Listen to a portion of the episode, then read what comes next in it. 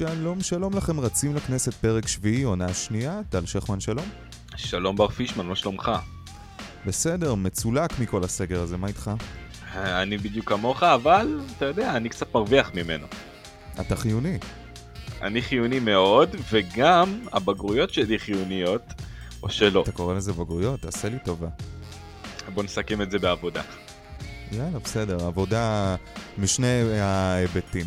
כן. אז הנה מה שמחכה לנו היום. סגן שר הבריאות יואב קיש מזהיר מתחיית הבחירות. נוכח רמת התחלואה הגבוהה באוכלוסייה והתפשטות המוטציה הבריטית, יש לשקול את דחיית הבחירות הקרובות למועד מאוחר יותר. ננסה להבין האם מדובר בעוד תרגיל פוליטי שנותן סיבה טובה עוד זמן לכיסא לנתניהו.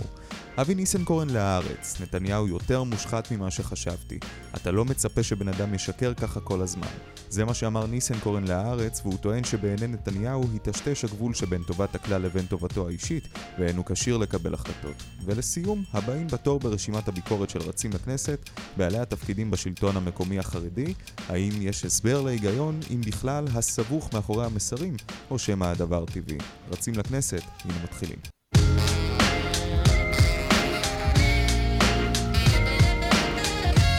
מה, מה אתה אומר על כל זה? בוא ניכנס לסגר של עוד חצי שנה, ועזוב, נסגור את המדינה, נוציא את המפתח מהסטארטר. איי, מה אני אגיד לך? תראה, בוא, נ, בוא נגיד ככה משהו על יואב קיש. קודם כל הוא חבר כנסת ליכוד, זה ידוע. הוא חבר מפתיע. בליכוד, זה מאוד לא מפתיע, אבל מה שכן קצת מוזר זה שאולי הוא מקבל הוראות מביבי. אולי ביבי אמר לו, תשמע, תגיד שיכול להיות שנצטרך לדחות את הבחירות. בסוף תדחה את הבחירות, ואנחנו נגיע למצב שאני שומר על הכס יותר. תראה, אנחנו... אני כל הזמן קורא לו הקוסם. עכשיו, זה לא פלא שהוא קוסם. זאת אומרת, פעם זה מתבטא בסגר, ופעם זה מתבטא בדחיית הבחירות בגלל רמות התחלואה, סגר נוסף, ויש כאלה שאומרים שזה אפילו לא יהיה הסגר האחרון. הבן אדם יושב בלילה במיטה עם שרה, היא אומרת לו מה לעשות, הכל תחת שליטה. ביבי. אני, יש לי תחושה, היא פורסת לו תוכנית עבודה לפני השינה, אומרת לו, תשמע, בוא נעשה דבר כזה. אתה תעשה ככה וככה, או שאין סקס שבוע. היא תגיד, כואב לי שם, אני מקבל את ההחלטות, כי אין. אה, אבל תראה, בתכלס, בסופו של דבר, כל הזמן אה, לפיד דיבר על זה, וגם גנץ דיבר על זה, שלא יהיה מצב שהיא תקפל את הבגדים שלה בבלפור, היא תגיד שלום לשער בפעם האחרונה, ותצא משם. אז כאילו זאת המלחמה הקטנה שאנחנו רואים של נתניהו בבחירות. לנסות לשמור על הכיסא חם. כן, אה, הוא כבר רואה את הסקרים, וגם שלחת לי סקר מאוד מעניין שנדבר עליו אחר כך, אה, לא סקר, לא סליחה, מאמר. לא הצלחתי לפרש אותו, אולי תעזור לי. אבל uh, בסופו של דבר אנחנו מגיעים למצב שהקוסם שלנו מוצא עוד ועוד דרכים להאריך את כהונתו, אבל זה נראה כמו, uh, בוא נגיד ככה, כמו בור בדרך כלל היינו אומרים לביבי יש בור אינסופי, אבל זה מגיע כמו, זה נראה כמו בור שבסוף יש לו סוף. אנחנו קראנו לזה באחת התוכניות הקודמות בולען, ואני חושב שזאת הגדרה נכונה, כי עם כמה שאנחנו נכנסים פנימה, אנחנו נכנסים עוד יותר פנימה, אנחנו נכון. גוררים את עצמנו פנימה. ובסופו של דבר אנחנו נגיע לסוף. אה, כן, ואגב, מצב התחלואה, בוא, גם הליכוד עצמו לא משמש איזושהי דוגמה מעולה אבל uh, סתם נגיד, ראית את מירי רגב, איך היא נכנסה, היא טוענת לנזוף בעמיתיה על המשרד כשהם חגגו שם יום הולדת למישהו בלי מסכות, בצפיפות גבוהה. עזוב, אני... עם אוכל על השולחן. הם אה, מבחינתם הם מעל החוק, וזה מה, ש... מה שמאוד רע במדינה שלנו, שמבחינת שרי הכנסת וכל הדרג הגבוה, הם כולם חושבים שהם מעל החוק. אתה מבין? אני אגיד לך מה, נכון שיש להם חסינות וכל... יש את הסיפור של החסינות, אף אחד לא מתכחש לזה. אבל העניין הוא שמעניקים להם חסינות, הוא בגלל הסיבה הסימבולית. אתה חבר כנסת, אתה כביכול בדרג יותר עליון, אבל אתה לא אמור לנצל את החסינות שלך לטובת דוגמה רעה, או לא לשמש דוגמה בכלל. חד משמעית, חד משמעית.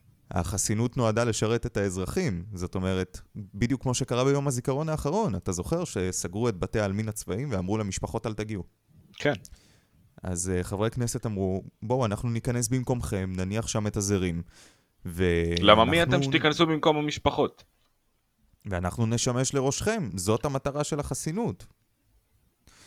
Uh, ואפרופו, כאילו גם בנושא הזה אף אחד לא קיבל uh, דוחות מן הסתם מחברי הכנסת, אבל משפחות שכן הגיעו לבתי עלמין כן קיבלו דוחות, כי המשטרה עצרה אותם. Uh, ובסך הכל זה מצדיק את הסיפור, אבל אני פחות מאמין לזה שהיא נכנסה לנזוף בחבריה למשרד. אני מאמין שהיא נכנסה לחגוג איתם. אני לא חושב שמישהו נוזף בחיוך. למרות שמירי לא. רגב, אתה יודע, יש לה, יש לה את הקטעים שלה. יש, יש מקום לדיון שם, זה כן. לא, לא, לא מסתיים שם. אבל אה, בסופו ו- של יום הם מרגישים שהם יכולים לעשות הכל וזה לא בסדר. אז אה, כן, זהו, אני חושב שזה הליכוד בקליפת אגוז. אולי כן, יתעוררו, בערך. אולי לא. הסקרים אומרים שלא מתעוררים. אבל אה, אתה יודע, כמו תמיד יש תקווה לטוב. ולהרבה ממנו. אבל בסדר, בואו נעבור אה, לשותפים הטבעיים שלהם, כמו שנתניהו אוהב לקרוא להם. כל המגזר החרדי, אה, חזרת כבר מהכולל, מהמקווה? שטפת את עצמך? אני אגיד לך, את כל הטומאה, את כל הזוהמה. את חיים קנייבסקי, הרבה אנשים לא הכירו אותו עד שהוא הגיע לחדשות, אבל אני מניח שכבר היום כמעט כל אזרח בישראל מכיר אותו, והוא יודע שהוא הפטרון של החרדים.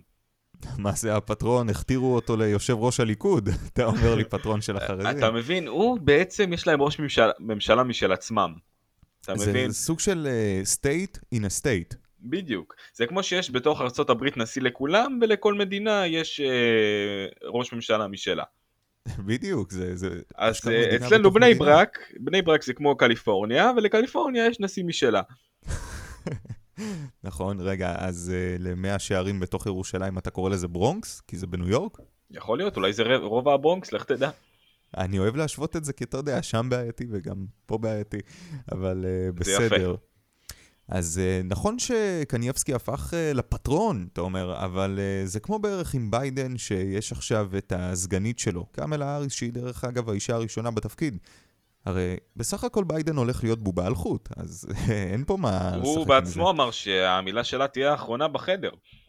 בדיוק, אז כאילו, אתה מדבר פה על קנייבסקי, מי ה... אה, האריס שלו, אתה יודע? הנכד שלו. ינקי. אז uh, הוא גם, זה, זה כתוב מולנו, הוא האינפלואנסר של המגזר. כן. כל המגזר הכללי פונה אליו רק כדי שיכבדו את ההנחיות, וואו. Uh, אז... עם אה, הרב אי אפשר כל כך לדבר, בכל זאת הרב מבוגר, אה, הוא נוטה פחות לדבר, הוא נוטה יותר, אה, בוא נגיד ככה, לתת דין וחשבון בשתי מילים. להקשיב ללחש של ינקי ולומר כן או לא, לפי הלחש. אז באמת הרבה פונים אליו, הממשלה פונה אליו, מתחננת. תגיד לאנשים שלך שלא ילכו לבתי הספר, שלא ילכו להתפלל, שלא ילכו למקוואות. ואתה מסתכל על זה ואתה אומר, רבאק, יש לכם הנהגה במדינה הזאת, כאילו, כבר עזבו את זה שאתם אה, א', לא משלמים מיסים, ב', מקבלים את הקצבאות שלכם מהמדינה, ביטוח לאומי. ואתה אומר לעצמך, רבאק, לפחות איזשהו כבוד מינימלי, איזשהו החזר מינימלי למי שכן דואג לכם. עכשיו דואג במרכאות. מה הולך כאן? אני באמת, אני לא יודע להגיד לך, המצב אבסורדי לחלוטין. יש כל כך הרבה הסתייגויות, כל כך הרבה חילוקי דעות, כל כך הרבה ניגודי אינטרסים, שאני כבר לא יודע מה לחשוב. המצב כרגע מבחינה פוליטית, אני לא חושב שיש מדינה שיש בה יותר פוליטיזציה וקיטוב מישראל. אני באמת אומר לך את זה. אני גם לא חושב, אני אומר לך, אנחנו יכולים להגיע לעמוד הראשי של עיתון בארצות הברית על כל כך שטויות, ואתה מסתכל על זה ואתה אומר, מה קורה פה? תשמע, הפרסום הראשון של ישראל, נגיד בניו יורק טיימס, היה עם הרצח של רבין, סבבה? בפעם השנייה זה היה כשנתניהו בעצם הביא את החיסונים, בדף השער. אבל כן. כן. עוד פעם, יש פוליטיקה טובה ויש פוליטיקה לא טובה. ואגב, הפעם האחרונה, זאת לא בדיוק הפעם האחרונה שהופענו, על, ה- שהופענו סליחה, על השער של הניו יורק טיימס. ברור שהיה אחרי זה את המרד של החרדים, ודיברו על זה שהמספרים מגיעים בעיקר מהם, מהם והמגזר הערבי מן הסתם. אבל אה, מצד שני, אנחנו משמשים דוגמה. זאת אומרת, ההתנה... ההתנהלות שלנו עם הקורונה ביחס לעולם היא, היא פלאים. אבל כשאתה מסתכל על ההתנהלות ואתה שומע בחדשות שבתי חולים מוכרים חיסונים ב-255 שקלים לעובד, זה, זה הזוי. נכון שראית עכשיו, אני לא זוכר איזה בית חולים זה היה, ממשלתי, אבל לא אחד ששייך לקופות החולים. וולפסון, לדעתי. אה, הם אומרים שהם עובדים עם חברות הייטק. חברת הייטק יכולה להזמין אותם למתחם, לחסן אה, כמה, 500 עובדים. ממש נותנים להם הצעת מחיר. הם אומרים, אנחנו לא מביאים לכם גם עודפים, אנחנו מזמינים לכם חיסונים. כן, זה וולפסון, כן. אז זה, זה קצת אבסורדי, לא קצת, זה הרבה אבסורדי. אבל uh, בסך הכל כשאתה מסתכל על התמונה הרחבה, אתה מבין שהכל מתנקז לתוך עניינים של פוליטיקות קטנות. כשאתה מסתכל על המקרו אתה באמת יכול להבין את זה. כשאתה נכנס למיקרו אתה כבר רואה שיש בפנים עניין הרבה יותר גדול. כן, זה יכול להיות uh, גם האיום בסקרים כלפי ביבי, זה יכול להיות העניינים הפוליטיים, אתה יודע, מתחת לשולחן, כל המדיניות uh, בינם לבין החרדים. יש הרבה דברים שמונעים מתוך ההחלטות האלה, גם אם זה לא נוגע ישירות, לצורך העניין בחיסונים, או בהחרגות שהמגזר החרדי מקבל. אפרופו המגזר, המגזר החרדי, אם אנחנו כבר מדברים עליו, אתה ראית את הכמות של האכיפה במגזר הכללי מול המגזר החרדי? אני ראיתי את זה, כן. עכשיו, לא יודע, אני מסתכל על זה, ואני אומר פה דבר כזה, חבר'ה, אתם יודעים שזה מגיע משם. אתם יודעים שזה המקור. מה הבעיה? תכניס ניידת למאה שערים, יתקפו אותם, תחזיר להם כפול.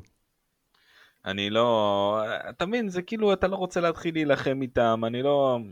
זה, זה הזוי, באמת, אני לא... הדרך שלי לפרשן את המצב במדינה כרגע, אין דרך. כי אין היגיון, לא עומד שום דבר מאחורי זה. אתה מבין, כשאתה מנסה... הרי אנחנו, בתור בני אדם, אנחנו... האינטרס שלנו לחפש היגיון מאחורי כל דבר, נכון? לרוב אנחנו מונעים מתוך היגיון, כן? יפה, ואנחנו מחפשים את ההיגיון, ואנחנו במעין לופ, אתה מבין? אין היגיון. חד משמעית. ז, זאת אומרת, אתה כן יכול אה, לגרש או לפזר מפגינים בבלפור עם אה, מכתזית, עם הרכב המשטרתי הזה שפולט מים, אבל מצד שני אתה לא טורח להכניס אפילו ניידת למאה שערים. אתה מבין כן. את המשקל שמתקבל כאן בכל צד? אני, אני מבין את המשקל, אבל מצד שני אני חושב, ממה אתם מפחדים? אנחנו מדינת ממה חוק. ממה אתם מפחדים? אנחנו כפופים לחוק. בדיוק, מדינת חוק, אתם כפופים לחוק, תאכפו אותו. אתם אומרים שאתם רוצים להציל חיים, בבקשה. למה? הנה. אז אה, זה מה שקורה במגזר. עכשיו, המגזר, אה, נדבר עליו רגע בכלליות, הוא לא קיים רק כאן, אתה יודע שהוא קיים גם בארצות הברית, וכבר דיברנו על זה. כן, בארצות הברית, זה, בארצות הברית הוא כמעט גדול כמו פה בישראל. נכון, הוא כמעט באותם גדלים, ולמרות הגודל, אף אחד לא נותן להם הנחות, והם כאחד האדם בארצות הברית. ונכון, אבל אז נכנס לתמונה חוק הלאום. נכנס לתמונה חוק הלאום, אבל נשים אותו רגע בצד. נכנס עוד מישהו לעמדת נשיא ארצות הברית, ג'ו ביידן, שלום שלום, אה, וקאמלה האריס, שדיברנו עליה יחד ברוך, איתו. ברוך הבא וברוכה הבאה. אה, בהצלחה רבה. ואנחנו כבר רואים שהוא משנה כמה דברים, כבר על ההתחלה חותם על כמה צווים נשיאותיים, בין היתר חזרה להסכם האקלים, שזה נה, פחות מעניין. חזרה לארגון הבריאות העולמי, שזה יותר מעניין, כי טראמפ אתה זוכר, הוא יצא משם, הוא אמר שהם שקרנים. כן, אבל אתה יודע, אתה יודע מה הכי מעניין, מה הדבר הכי מעניין שהוא מה עשה? מה הדבר הכי מעניין שהוא עשה? יש את הדברים הכי מעניינים, אבל לדעתי הדבר הכי מעניין שהוא עשה, הוא אסר כניסה של, אה, של אה, מוסלמים מכמה מדינות מוסלמיות לארצות הברית. זאת אומרת, הוא אסר איסור, הוא ביטל איסור. זאת אומרת, הוא הסכים. כן, זאת אומרת שהביטול של טראמפ, הוא ביטל את הביטול. בוא נגיד את זה ככה. בדיוק, אז הוא נתן לאותן מדינות מוסלמיות שהיו חסומות מלגשת לארצות הברית, כן לחזור ולהגיע. אז הוא עשה את זה, וזה כבר, אתה יודע, מתחיל להריח אה, קצת מסריח לפחות מבחינתנו. אני אגיד לך מה, אתה ראית מה השגריר אה, של ארצות הברית, הם שינו את זה חזרה, אבל הם שינו את השם שלהם בטוויטר. נכון, אז זה מתחבר באמת, ל... זה, זה החלק השני של הפאזל. כשאתה מחבר את זה ואתה מחבר את זה, אתה כבר מתחיל אה, לחשוב אולי על הקלות כלפי העולם המוסלמי. אני לא יודע, אנחנו רואים שאיך שג'ו ביידן נכנס, מסתבר שהדבר הכי חשוב שהיה לו לעשות זה לשנות את השם של חשבון הטוויטר, במקום לשגריר אה, אה, ארצות הברית בישראל, לשגריר ארצות הברית בווסט בנק ובגאזה, שזה בעזה ובגדה המערבית. נכון. אמ, אבל אני חושב ואני אומר לעצמי, זה הדבר הכי חשוב שהיה לך לעשות? עכשיו בוא גם אה, נבין שלהיות שגריר, בשביל להיות שגריר למדינה, למשהו מסוים אתה צריך שיהיה מדינה. עכשיו ישראל היא מדינה אז יש לה שגריר, אבל עזה לא מדינה והגדה המערבית היא לא מדינה. כן, יש לזה כל מיני הגדרות. זאת הרי לא מדינה, לא הוכרזה מדינה שקוראים לה פלסטין, לא קיימת כרגע, אבל אפשר, הם לא קוראים לזה רשמית שטח כבוש. אין, זה, לא, זה לא מסתדר, אתה לא יכול לקרוא לשטח שטח כבוש ולומר אה, זאת ממשלת כיבוש. אני מדבר איתך שעתיים לתוך הכהונה, זה מה שמעניין אותך? אם זה בין הדברים הראשונים שהוא עושה, אנחנו כנראה עדים לאיזשהו קו שהוא הולך לדגול בו במשך כל הדרך. אולי, אתה יודע, הוא יפתח את הזרועות עוד יותר לעולם המוסלמי. יכול להיות, אנחנו יודעים שהיחסים שלנו עם ארצות הברית בתקופת טראמפ שגשגו. זאת אומרת, אה, טראמפ ונתניהו היו חברים מאוד מאוד טובים. הם גם עכשיו חברים טובים, פשוט שטראמפ לא בעמדה שהוא היה בה. אני לא אבל... חושב שהייתה תקופה יותר מוצלחת מזאת עבור המדינה. כן, עבור המדינה, ביחסים הדיפלומטיים שלנו הם היו בשמיים. אנחנו חתמנו על הסכמים עם כל כך הרבה מדינות, עסקאות נשק, הכל בשמיים. השאלה אם זה יהיה אותו דבר עם ביידן, זאת אומרת, אני יודע שביידן הוא לא אנטי ישראל, זאת אומרת, הוא הבן אדם לא אנטישמי, אבל מצד שני אולי הוא מעריך את המוסלמים יותר ממה שהוא מעריך אותנו. תראה, בסופו של דבר זה המכנה המשותף של הדמוקרטים. אה, אין פה מה לברור כל כך בנושא הזה. מה גם שדבר נוסף מרמז לנו, החברות שלו עם אובמה, שהם חברים מאוד מאוד קרובים. נכון, וביידן היה גם בממשל אובמה, הוא היה סגן הנשיא שלו. נכון, הוא תפקד בממשל שלו, ויכול להיות שהקשר ביניהם, אתה יודע, גם מתאם איזה שהם יחסים מדיניים בין המדינות. כן, ו... אה, אני אגיד לך, ביידן בתור סגן הנשיא של אובמה הוא היה מאוד, אה, זאת אומרת הוא ישב עם אובמה, הוא דיבר איתו, הם היו מדברים על הכל, חולקים על הכל, הדעות של אובמה היו גם הדעות של ביידן מן הסתם. עכשיו, כן, אבל ביידן תמיד יודעים... היה קיצוני יותר כלפי ישראל, קיצוני לצד השמאלי כלפי ישראל. נכון, הוא תמיד רצה, בוא נגיד ככה, לתת לישראל להשאיר את השטח שלה, ומצד שני, לתת למוסלמים יותר שטחים. אני לא יודע מה להגיד לך, הוא שאב הרבה מאובמה, הוא תמיד היה יותר קיצוני, ואני לא יודע מה יכול לקרות, אבל אני רק יכול לחזות שאנחנו נראה איזשהו הסכם בקרוב מאוד. נקווה, נקווה לימים טובים. אז היה את הנושא הזה של הביטול איסור כניסה לארצות הברית, הבנו שיש דברים קצת יותר עמוקים מזה, אבל הוא מפסיק גם את המימון של בניית החומה בגבול מקסיקו. החומה המפוארת של טראמפ. כן, הוא מאוד מאוד התגאה בה. דרך נכון. אגב, זה, זה היה ה-baby שלו. נכון, זה היה באמת הבייבי שלו. זה אחד הדברים שטראמפ הכי רצה לעשות אותם, והוא טען שזה היה כדי להגן על אה, אמריקה, מן הסתם, על ארה"ב. השאלה האמיתית היא, האם הוא עשה את זה באמת כדי להגן על אמריקה, או כי הוא סתם שנא המקסיקנים? אני חושב שיש שם כמה דברים מעורבים. אתה יכול למצוא הצדקות הרי מכל צד, כל צד מגובה בעובדות. אה, אבל כשאתה מסתכל באמת על התמונה הרחבה, כמו תמיד, כמו, כמו שאנחנו עושים את זה לרוב, אז באמת יש את כל הסיכונים שמקסיקו מביאה איתה. אני לא אומר שארצות הברית לא מביאה איתה סיכונים, אבל אתה יודע, עסקאות סמים, כל הדברים האלה. יכול להיות שחומה באמת תמנע את זה.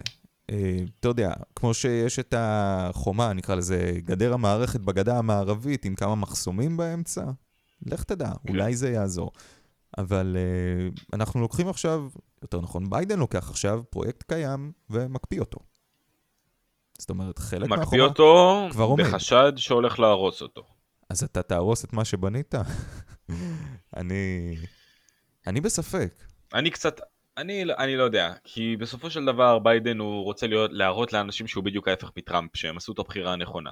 אז הדברים הראשונים שהוא עושה זה לעשות בדיוק ההפך ממה שטראמפ עשה. אני מאמין שכבר שבוע, שבועיים, חודש לתוך הכהונה שלו, הוא יתחיל להבין באמת איפה הוא. כי הוא אף פעם לא היה הנשיא, הוא תמיד היה סגן כן, הנשיא. כבר לעולם הוא לא הגיע למצב של הנשיא. הייתה לו את האמירה של אני אהיה הנשיא של כולם, אני מייצג את כולם וכולי וכולי.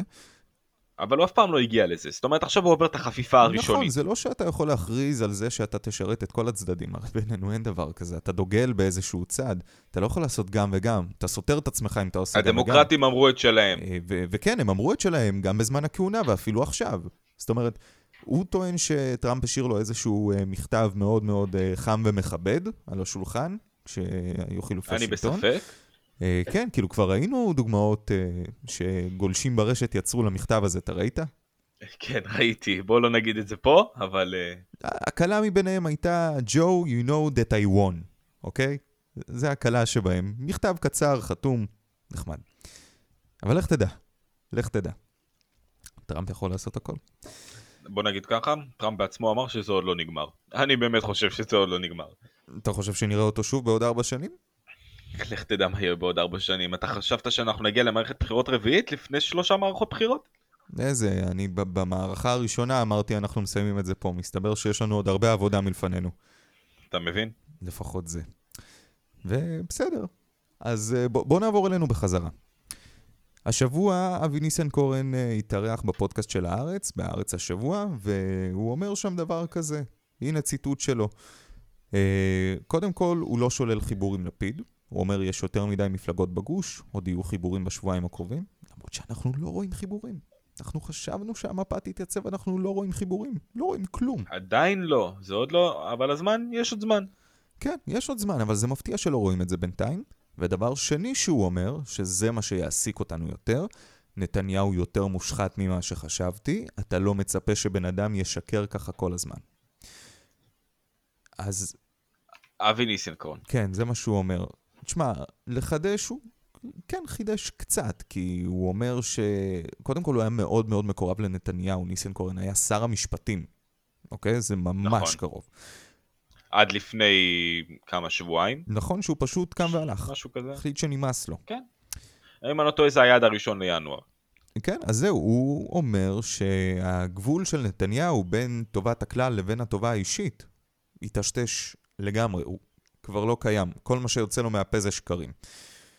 עכשיו, אתה צריך רגע לנתח את זה, ואתה צריך להבין, א', אה, קודם כל ניסנקורן הוא פופוליסט. אם ירצה ואם לא, נכון. הוא פופוליסט. יש לו מערכת בחירות מלפניו. הוא לא יכול לשבת, אתה יודע, בחיבוק ידיים ולצפות שהמנדטים יגיעו. זה לא דבר שקורה בדרך כלל, אלא אם כן אתה נתניהו ויש לך קהל שבוי משלך.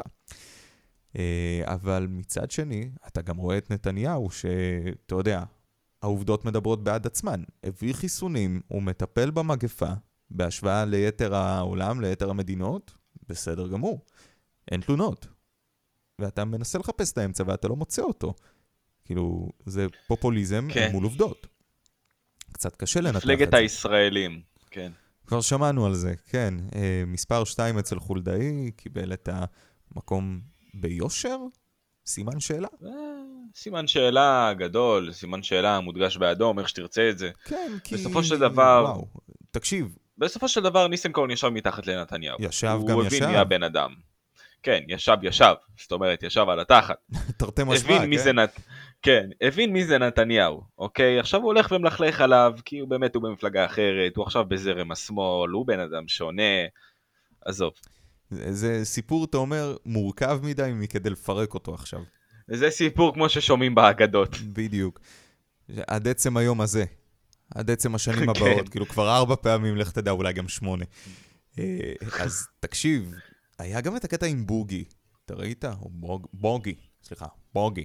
בוגי, יעלון. עם המספר 2 שהוא רצה למנות, והסתבר שיש לו כל מיני הליכים משפטיים ברקע, הוא חזר בו, ואני לא חושב שהוא מינה מישהו במקומו, אתה יודע?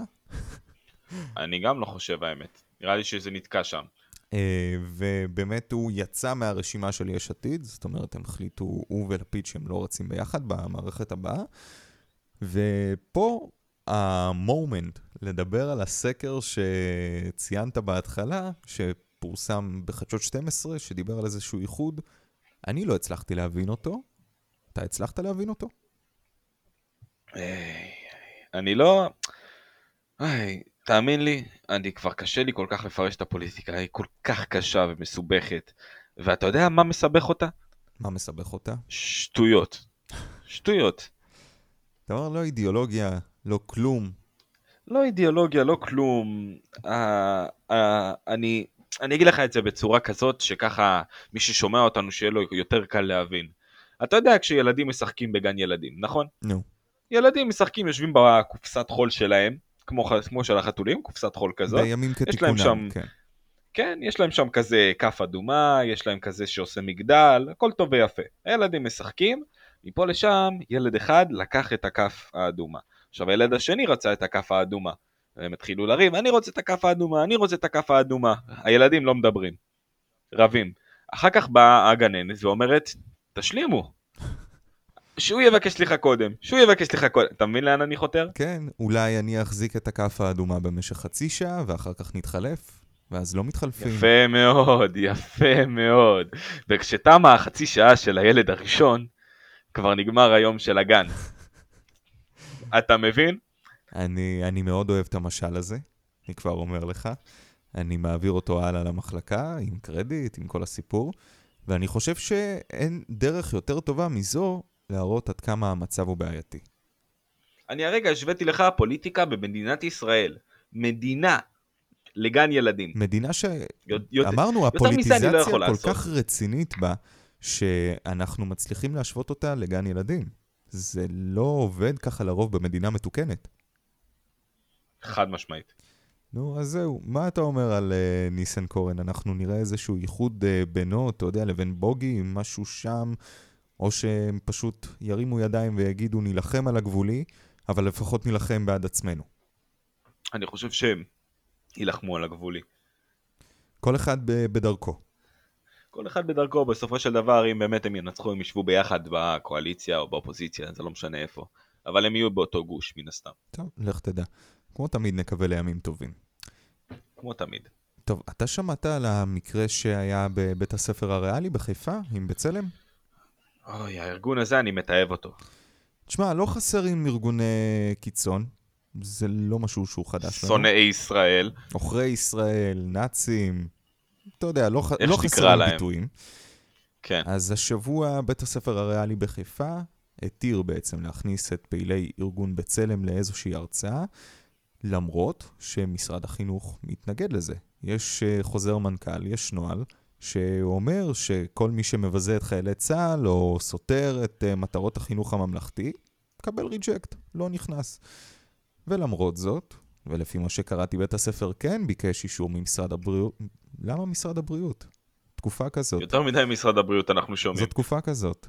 אז הם ביקשו אישור ממשרד החינוך, ומנהל מחוז חיפה במשרד החינוך, והם לא קיבלו תשובה בזמן, והם בחרו להכניס את בצלם.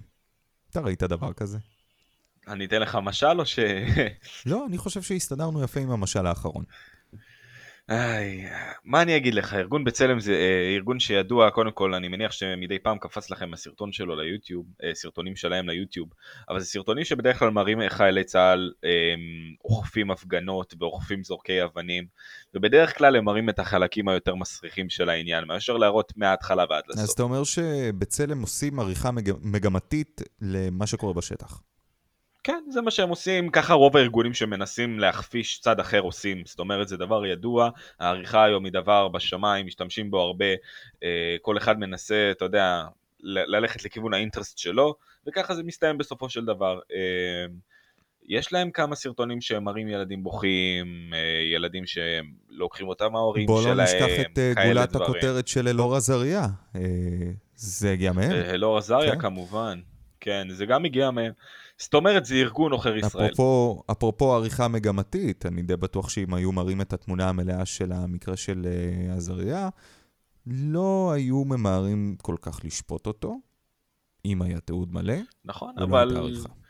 זה, זה, זאת הבעיה של המדינה שלנו, שברגע שמשהו מתפקשש, כולם מרימים ידיים ואומרים זהו. או שמרימים ידיים ואומרים זהו, ולרוב מתלווה לזה גם בוא נלך לבג"ץ, כן? או שבוא לא כן. לא נתעסק בזה בכלל. שזה בסדר. ככה אנחנו חיים. בוא נגיד, כן. בוא נגיד ככה, בית המשפט הגבוה לצדק זה הבית המשפט היחיד שקיבל כל כך הרבה פניות. אני חושב שאנחנו מדינה יחידה שבית משפט גבוה לצדק מקבל כל כך הרבה פניות. הנה עוד אה, תסמין קטן של ישראל. ככה אנחנו. עכשיו, אה, בסדר. בוא נקרא לזה סינדרום בג"ץ. סינדרום בג"ץ, זורם איתך, שלך. כל הקרדיט. אה, אז היה את הסיפור הזה עם בצלם, כאילו אני מאמין שלאותה קבוצה גם נכנסים אה, ארגוני ימין קיצוניים, אה, אם תרצו, וכל אלה. אני חושב, לא בטוח. אני חושב שזהו לגבי זה, יש נוהל של משרד החינוך. אתה יודע, צריך לעבוד לפי הנהלים. הם עברו על הנוהל, תנו להם בראש. אז הוא זומן לשימוע.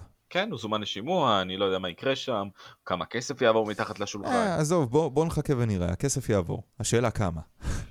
כן. השאלה כמה, המספר, אם זה מתחיל בשבע או בשמונה. או, או בכמה אפסים יש שם, זה גם חשוב. מה יהיה?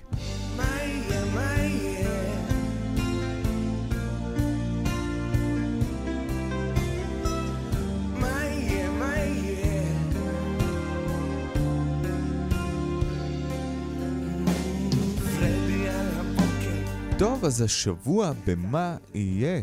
תופים, תופים, תופים, זה פחות תופים, יותר כדורים מצד המשטרה. אתה שמעת את המקרה של הרצח של uh, הילד אהוביה סנדק? ב... ב... ביישוב בת עין, כן. האמת שלא שמעתי על היישוב הזה בחיים.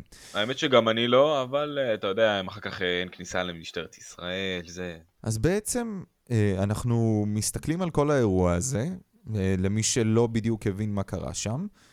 בעיקרון, העניין הוא שהיה באמת את הילד הזה, את אה, אהוביה סנדק, אה, בן כמה הוא היה. הוא לא בוגר, במיוחד הוא לא נער, הבנתי שהוא בין הסקאלה של 6 ל-16, משהו כזה, בין לבין. עכשיו, יש כל מיני גרסאות. יש גרסאות שאומרות שהוא נהג ברכב, יש גרסאות שאומרות שהוא סתם מסתובב וזרק אבנים, ואפשר לקרוא לזה כדור טועה, בוא נקרא לזה כדור, אוקיי? כדור של כוחות המשטרה, כן, נקרא לזה כדור. פוגע באותו ילד, ומצליח להרוג אותו. כן.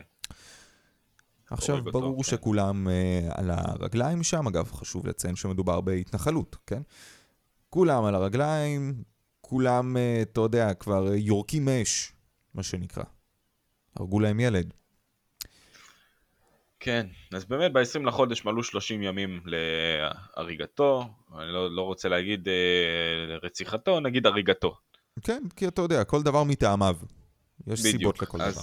הם אה, העלו שלט שהמש... שהמשטרה הורידה מן הסתם, אבל בשלט היה כתוב אין כניסה למשטרת ישראל, רצחתם לנו את הילד, אתם אה, מסתכנים אם אתם נכנסים. אני אגיד לך, על אף הצער, ואני באמת מבין אותם, זה טרור יהודי.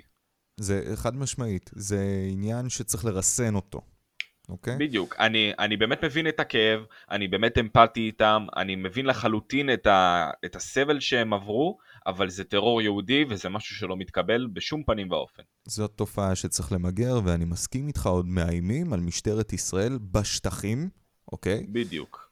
כשאתה יודע, יש תפיסה, ברור שיש תפיסות, אם אתה שואל אותי, מבחינתי אני מוציא את כל כוחות המשטרה ואומר, חבר'ה, אנחנו לא עושים לכם טובה. יש גבול. נכון. אז הם באמת הציבו את השלט הזה, הם איימו על המשטרה, המשטרה הסירה אותו, נכון? אחרי איזה יום או באותו יום. אה, ובסדר, אתה יודע, הם מוקפים בכפרים ערביים וכל זה. אבל אז נשאלת השאלה, חבר'ה, אתם בחרתם לחיות כאן, מה אתם רוצים? אתם מצפים נכון. שאנחנו נגן עליכם כשאתם למעשה מאיימים עלינו. זה... יש פה קצת דו-פרצופיות, מצד אחד הם רוצים שיגנו עליהם, מצד שני אומרים תבואו לפה אנחנו נקרקס אתכם. יש פה דיסוננס, אני מסכים איתך. עכשיו, המשטרה, הגיעה תגובה, לא הגיעה תגובה, האמת שזה גם לא כל כך מעניין, כי היא צריכה להיות, אתה יודע, סוג של מידתית, חדה ומדויקת, mm-hmm. והמשטרה צריכה לומר, חבר'ה, קרה מה שקרה, בואו נשים את זה רגע מאחור. יש פה מטרת על מסוימת שאנחנו צריכים לשרת, וזה הביטחון שלכם. כן. הגיעה דרך אגב תגובה מהמשטרה, אם אתה מעוניין. אנחנו כבר נשמע את התגובה, אני רגע אסיים את המשפט. תחליטו. זה או אתם, או אנחנו. זה הכל. כן, ככה זה. מה תגובת המשטרה? אז אה, דוברת המשטרה אה, נמסר הבוקר, ב-20 לחודש, אה, בעקבות דיווח שהתקבל במשטרה על שלט שהוצב בכניסה ליישוב בית עין ועליו נכתב בין היתר כביש זה מוביל ליישוב בת עין, בית עין, אין כניסה למשטרה, כוחות משטרה הגיעו למקום ופעלו להסרת השלט, חוקרי מז"פ החלו באיסוף מבצעים ונפתחה חקירה. זה לגבי השלט. זה התגובה, כן. זה לגבי השלט. בסדר, סך הכל תגובה מוצדקת. אי אפשר uh, להשמיץ את, את פני המשטרה, את גופי האכיפה בפומבי, בסדר? זה דבר שעושים אותו, ולא משנה אם זה whatever בשטחים, בישראל עצמה, או ב... לא יודע, בלפלנד הכבושה, זה לא משנה. בסופ, בסופו של דבר האנשים האלה עושים את העבודה שלהם, לפחות רובם, כדי להגן עלינו. נכון צריך מאוד. להעריך את זה, לפחות במקצת. נכון מאוד. זהו לגבי זה, ועכשיו לענייני ביטחון.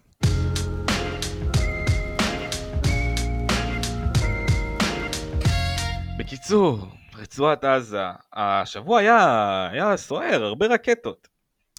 תשמע, אנחנו אמרנו, הם קונים את השקט, והשקט שווה את הכסף, ואף אחד לא סובל מזה. טוב, בסדר. מה היה שם? אז בוא נגיד ככה, אה, ב-18 לחודש מקורות פלסטינים מדווחים על יציאת שתי רקטות מצפון הרצועה, לא ברור אם לכיוון הים, במסגרת אימונים, או שמא לכיוון העוטף, תושבי אשקלון שמעו פיצוצים, בלה בלה בלה. דובר צה"ל שותק. כנראה שהיה תרגיל. שום כלום, הודעה, טקסט. נאדה. דום שתיקה. יום אחר כך, אה, זה היה, אני רק אציין, בשעה שלוש בבוקר, ב-18 לחודש. כן. אפשר להגיד שזה באותו יום שזה כבר ב-19. Mm-hmm.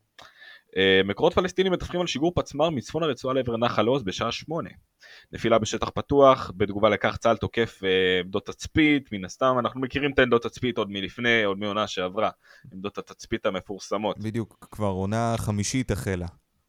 כן, בקיצור, דובר צה"ל משחרר, טנקים של צה"ל תקפ... אה, תקפו לפני זמן קצר עמדות צבאיות של ארגון הטרור חמאס ברצועת עזה, תקיפה בוצעה בתגובה לירי הרקטה משטח רצועת עזה לשטח ישראל הלילה. Mm-hmm. עכשיו, זה היה, אה, בוא נגיד ככה, השבוע. הפרק הראשון. עכשיו, כן. עכשיו, שבוע לפני זה, אה, היה שתי פיגועי ירי. ירי? ירי, כן. ניס, ניסיון סליפה, בוא נגיד ככה. נכון, היה את הניסיון שהבאת אותו, אני זוכר, כן. בתוכנית הלפני הקודמת. אבל הקודמת. היה ניסיון צליפה שני, לא רק אחד. עוד אחד בנוסף. בנוסף. זה משהו שלא דיברתי עליו, אם אני לא טועה. לא שזכור לי. כן, אז היה עוד ניסיון שלא דיברתי עליו, אבל כן, קלבר כלי הנדסי, שמענו את זה. זה מה שקורה בעזה. אבל זה לא הסוף, כי היה לנו ב-19, שזה לפני יומיים, תקיפה כנגד ילדים של חיזבאללה בעיראק. עכשיו, טוענים שזה אמריקאי, אבל מיד אחרי הטענה הזאת, מקור צבאי אמריקאי מכחיש כל קשר אמריקאי לתקיפה. לא מן הנמנע שאנחנו ביצענו אותה, נכון? בסדר, לפעמים אתה יודע, גם אנחנו מכחישים וכולם מפנים אצבע מאשימה לארצות הברית, יכול להיות שהם למדו אז, מאיתנו. אה, יכול להיות, אבל אני אתן לך קצת רקע, לא שזה יגיד לך משהו, אבל אני אגיד את זה אולי לאנשים שכן מבינים. לך על זה. אה, אנחנו תקפנו יעדים של חיזבאללה באזור ג'וף סחר, זה ככה אוקיי. קוראים למקום. כן. אה, זה קצת דרומית לבגדד, אז טוענים שיש הרוגים מהצבא העיראקי, אה, יש ארגון אה, של המיליציות העיראקיות, הם אומרים שאין נפגעים, יכול להיות שיש הרוגים, זאת אומרת, בקיצור, כל מי ששם דובר למעשה שלהם. בדיוק, כל אחד אומר משהו שונה, לא היה הרוגים, כן היה הרוגים, אם אני אומר שהיה הרוגים אני צריך לתקוף חזרה, אם אני אומר שלא היה הרוגים אני משקר לעם, אני אוהב את זה, בקיצור, זה מאוד. הגיוני, אחי. זה זה הגיוני למנות את כולם לדוברים. בדיוק, זה הגיוני, כל אחד דובר, אפילו החייל הכי זוטר שהרגע נכנס לתפקיד הוא דובר, זהו. ברוך הבא, קבל את הדרגות, אתה גם דובר. שלום, ברוך הבא לדובר עיראק. יפה. בקיצור, אה, לא יותר מדי בלאגן, אנחנו רגילים לזה. אז אם אתה אבל- מפרש את כל האירועים האלה ובאמת מנסה לפרק ולהרכיב אותם, מה מה אפשר להבין מזה? אפשר להבין שאנחנו תוקפים את חיזבאללה באופן קבוע. אני לא יודע אם אנחנו באמת תוקפים או אם זה ארצות הברית, מישהו תקף אותם, זה לא משנה מי. שיש אה, חיזבאללה. רוטינה קבועה של תקיפות. אנחנו תוקפים תמיד את חיזבאללה והם אף פעם לא מגיבים. אוקיי. וזה אומר שתי דברים. או א', הם מתכננים משהו, או ב', הם מפחדים להגיב. תיקח מזה את מה שאתה רוצה. בנוגע לעזה, אנחנו כבר רגילים לטפטופים האלה, שזה קצת אה, בושה לקרוא לזה טפטופים, אבל זה מה שזה. וכן, ואני אסכם את זה בכך שאיך שלפני שג'ו ביידן נכנס להיות נשיא, נחתם הסכם לרכישת חמישה מטוסי F-35 לאיחוד האמירויות, מארצות הברית. אז אתה אומר שלא רק שטראמפ היה בעצם בשלטון, היו יחסי מסחר בינינו לבין ארצות הברית, ארצות הברית גם קישרה אותנו, הייתה המגשרת בינינו לבין מדינות נוספות. נכון, ככה זה היה, מן הסתם אנחנו עשינו הרבה, מלא הסכמי שלום. אז זהו, זה עניין של שבחים, חושב? זה רק שבחים. מאיפה? לדעתך בגלל מי עכשיו מסתובב ישראלי בדובאי? אה, רק ביבי. מה- רק- משהו רק שלא ביבי. נשמע, משהו שלא נשמע מקום המדינה, המדינה האנטישמית ככה קראו לה, ועכשיו פתאום אנשים מסתובבים בדובאי. אני זוכר שלפני כמה שנים דיברתי עם חברים שלי, אמרתי וואו, איזה כיף בדובאי, תראה איך זה, איזה הלוואי רכבים." ויכולנו להגיע לשם. אתה מבין, אתה מסתכל איזה רכבים, איזה קניונים, מלונות, הכל זול. אז אתה אומר, ווואלה, איזה באסה שאנחנו יכולים, לא יכולים להגיע לשם. ואז מגיע ביבי ואומר, חברים, חברים, הקורונה זה כלום. הפוליטיקה, מה אכפת לכם? יש דובאי. היא מעל הכל. מעל הכל, יש דובאי, חברים. בסדר, אתה יודע, הוא פתח את הסקייפ אה, במחשב, חיפש את, אה, את השליט שם, דפק לו שיחה, אמר, חבר, בוא נארגן את היחסים, תפתח לי את הכניסות, יביא לך כסף. כן. תגיד לי, איך נראה לך שמשה חוגג הגיע לדובאי? באמת. אתה ראית את הכתבה? באולפן אה, שישי? על איך הכתבה ש... אותם, על ה-50 מיליון? על הרכישה, כן, באותו יום. אה, אוקיי, כן. שאיכשהו אמר, הנה, נכנס הכסף. בדיוק, ובאותו ערב, עזוב, בוא, בוא לא נדבר על זה, על, אה, על הבושה שהם חוו. דרך חשב, אגב, אם אתה, אם אתה רוצה לשמוע משהו קטן על uh, משה חוגג, כן, ככה משהו שלא, אולי לא דיברו עליו, כן. הוא לווה 50 מיליון שקל מעבריין מורשע. בסדר, זה די לגיטימי סך הכל, אתה מבין? דובאי נכנסה לעניין, יש ביטחונות, אפשר מה- לעבוד, חברים, אפשר לעבוד. אתה יודע מה הוא הבטיח בתמורה? מה, מה הוא הבטיח? הוא הבטיח בתמורה את שחקני בית"ר ירושלים, בתמורה ל-50 מיליון שקל. מה, הוא, הוא כאילו, זה הביטחונות שלו? זה הרכוש? כנראה. מה, מה הולך לקרות להם אם לא יהיה פדיון של הלוואה? אני לא יודע להגיד. דרך אגב, החשיפה הזאת פורסמה בדה מרקר, מי שמעוניין. נעים כן, מאוד. זה הכל. נעים מאוד. אז זהו, אנחנו במצב טוב. אנחנו במצב טוב מאוד. זהו, אולי נגיע לדובאי גם. אולי. יאללה, אמן. האמת שאני וחברה שלי אולי נהיה שם בקרוב. יאללה, אינשאללה. אצבעות. אינשאללה. ומשאללה. אה, וגם שהקורונה תסתיים. הלוואי שהיא כבר אמן. תסתיים. רק שתסתיים. זהו, העיירה שלי. כן כך נראה העיירה שלי אם תעצור אולי תראה אותי ואם אתה כבר בסביבה תדע לך שכאן הזמן לא הכרחי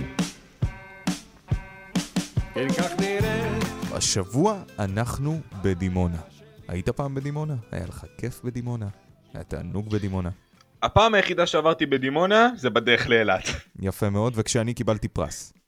וכשאתה קיבלת פרס, נכון, אנחנו באנו לדימונה, הייתה הסעה מאורגנת, היה אתה יפה. זוכר את מופע הפתיחה של התנועות נוער מהפזורה? האלה שרקדו? עם התופים, אתה זוכר את זה? הערבים החמודים האלה.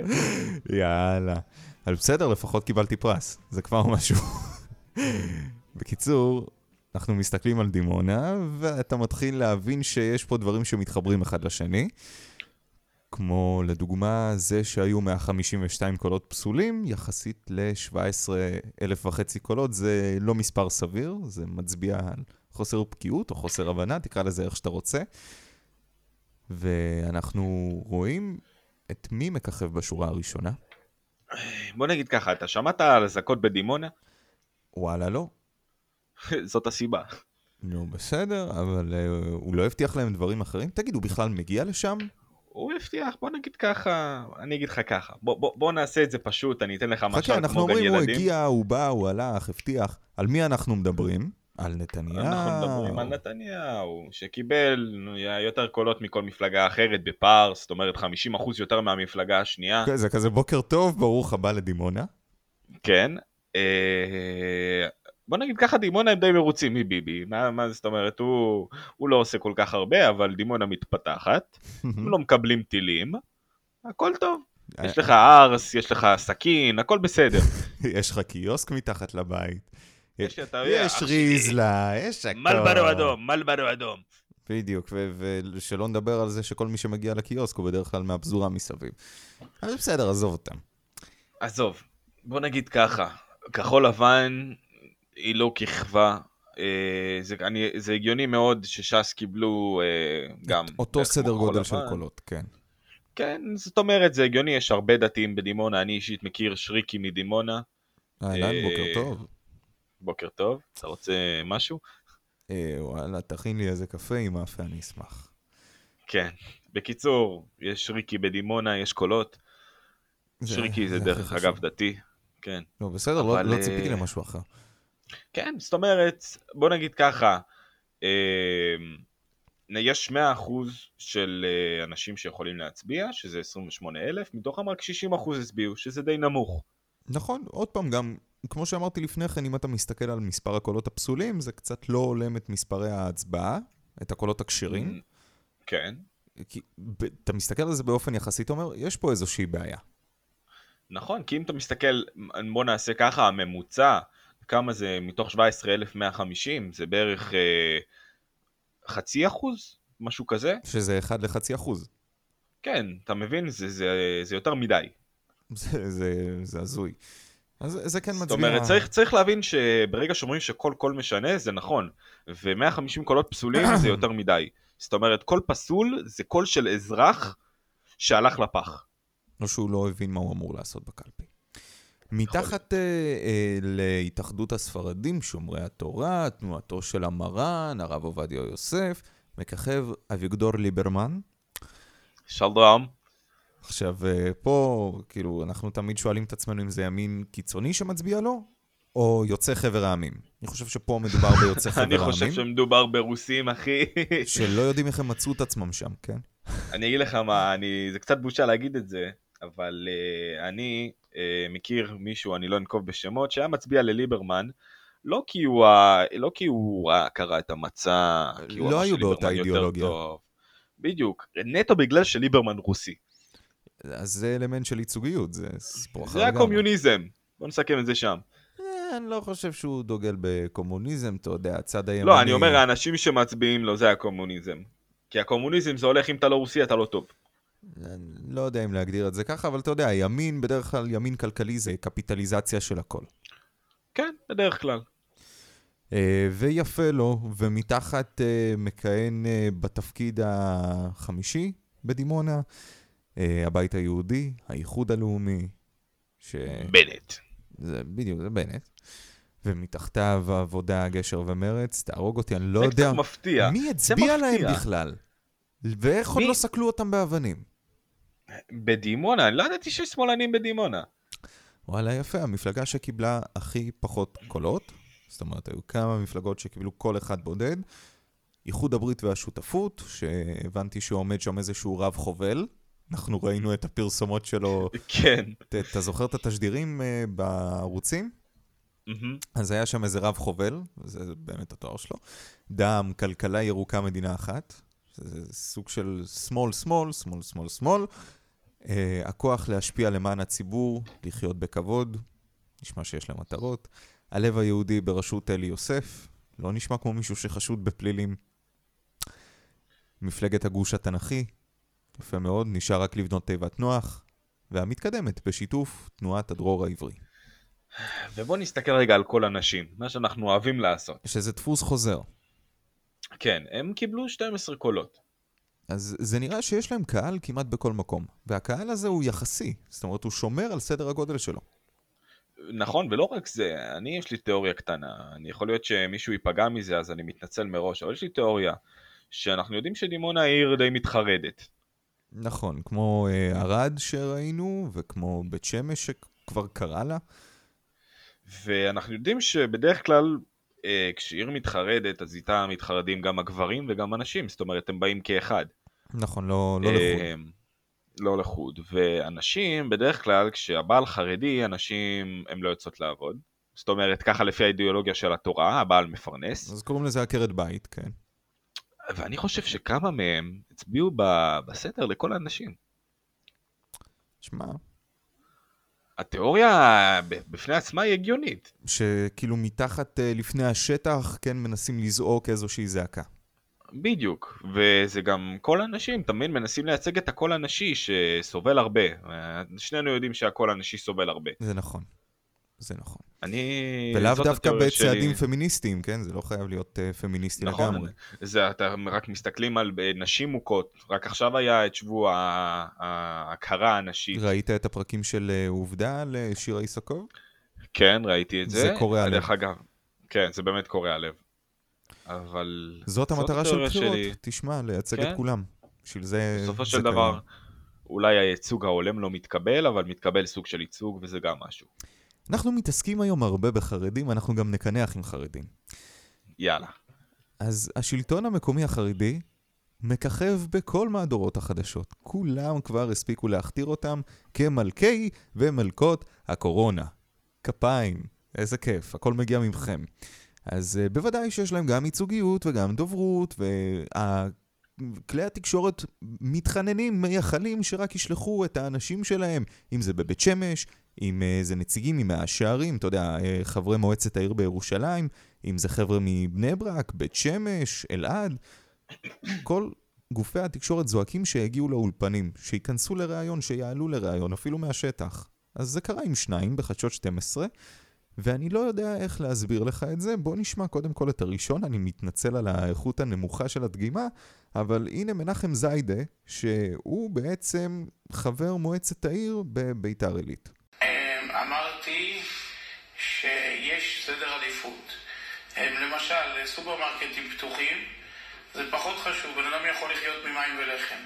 בלי תורה בן אדם לא יכול לחיות. תראה, אני מסכים איתך שבן אדם יכול לחיות ממים ולחם, אבל... אני לא מסכים שבלי תורה בן אדם לא יכול לחיות. בוקר טוב, שלום בוא, לכם. בוא, נסתכל, בוא נסתכל על הפן היותר ביולוגי, אוקיי? על גוף האדם. על גופי אדם, בוא נסתכל על זה ככה. כן. בן אדם לא יכול לחיות בלי מים שלושה ימים והבן אדם הלך כפות. בלי אוכל יש הטוענים 40, 30, 20, לא משנה. יש זמן, אוקיי? אנשים ישרדו בלי מים ובלי אוכל שבוע משמעית. גג. כן. גג. אבל אם אין להם מים ואוכל ויש להם רק את התורה, איפה תלך אח שלי? תאכל אה, את הנייר. אתה... הוא מלא בסיבים תזונתיים. אני לא מבין מה הבן אדם חושב לעצמו. כאילו, כמה אנשים מאמינים? זאת אומרת, אני לא בא חס וחלילה להכ... אה, להכפיש את האנשים שמאמינים, כן? איש איש באמונתו יחיה. לגמרי. אבל כמה אתה יכול להאמין עד כדי כך לסתור עובדות מדעיות?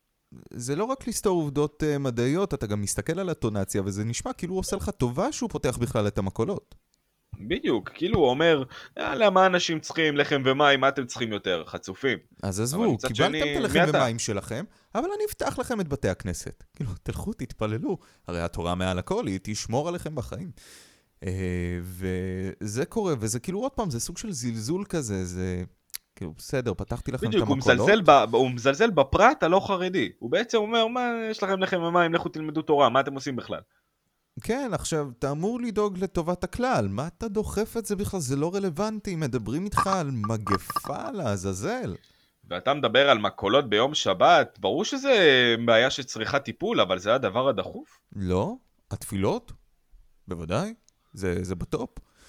אני אגיד לך מה, כל האנשים שמתפללים, יש את האמרה הזאת שאומרת שברגע שכל הישראלים יניחו תפילין בבוקר, כל היהודים, זאת אומרת, יניחו תפילין בבוקר, כן. באותו זמן המשיח יגיע. בסדר. עכשיו, אני, בדרך כלל כשאומרים לי את זה, קודם כל אני לא כל כך, לא, לא שאני, אני, אני סקפטי. אני אומר, מאיפה הוא יגיע? איך הוא יגיע? הוא יבוא בלימוזינה? אתה מבין? זה קצת, אה, זה שאלות שגורמות לך לחשוב, זה, אתה אומר לעצמך, אם אני אלמד תורה, לאן אני אגיע? איך הם חושבים שהוא שני- יגיע? מצד שני, אם אני לא אוכל, איך אני אלמד תורה? אם אני לא אשתה, איך אני אלמד תורה? זאת אומרת, אני לא אהיה בפוקוס, אני אהיה צמא, אני אהיה רעב. בסדר, אתה יודע? בשביל ו- להבין את זה, זה או מולד, כמו שזה בקהילה החרדית, אתה יודע, מאפס, או נרכש. אתה רוצה לחזור בתשובה? אה, בכיף. אני אקשר אותך לאנשים, אחי. רק תגיד. בסדר. בקיצור, אתה רוצה עוד משל? אם לא אכפת לך, אני אשמח. אוקיי, בוא ניתן משל על החרדים במדינת ישראל. יאללה. אתה רוצה שנלך לגן חובה? אני חושב שזה עדיין טרום חובה, אם אתה שואל אותי. אוקיי, אז נשאר בטרום חובה. החרדים במדינת ישראל. כן. תמיד יש, אה, בוא נגיד ככה, בגנים יש את הגננות, יש את הילדים ויש את הסייעות. מהמם. עכשיו, בוא, בוא, בוא, בוא, נס, בוא נעשה את זה ככה. חיים קנייבסקי הוא הגננת, כן. ביבי היא העוזרת, אוקיי. ביבי הוא העוזרת, והחרדים הם הילדים הקטנים.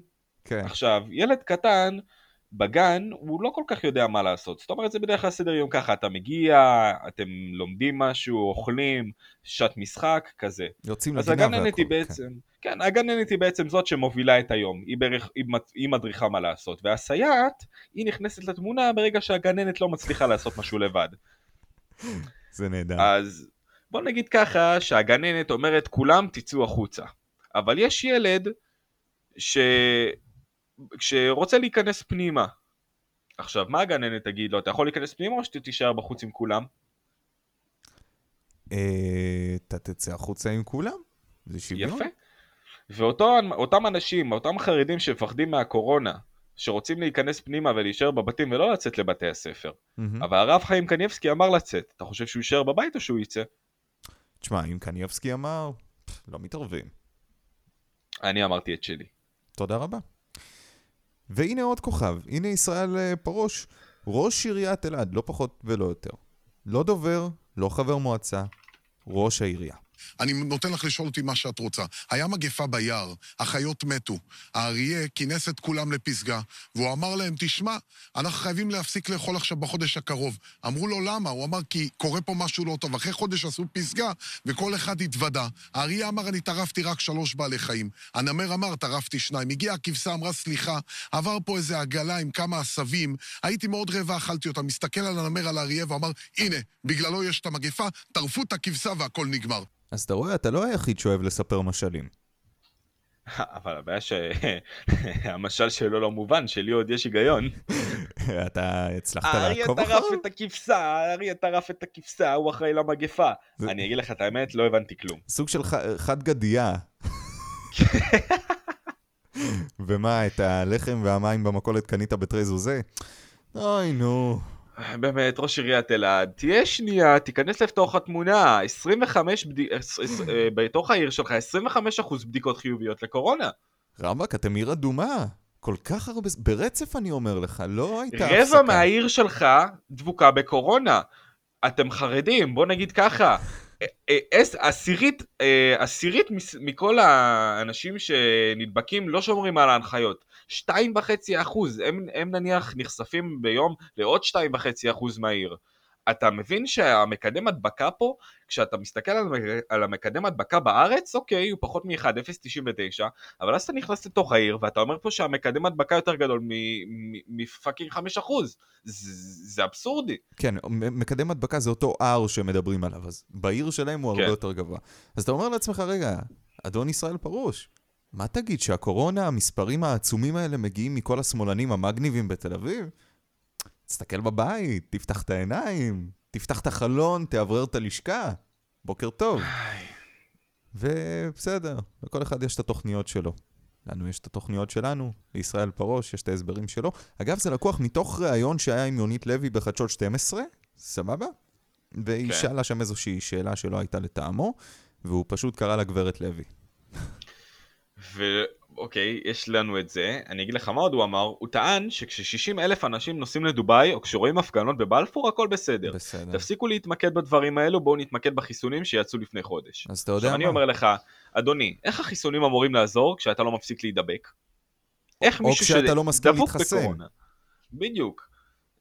וגם תחשוב שכל השאר נמצאים בתנועה, לא כמו באלעד שזאת הופכת למדגרת קורונה כשאנשים לא זזים מהבתים, או נפגשים עם אותם אנשים בבתי הכנסת, או לא יודע, בתור ללחם והחלב והמים במכולת, כמו שהם אוהבים לומר. מה אתם רוצים? למה אתם מצפים?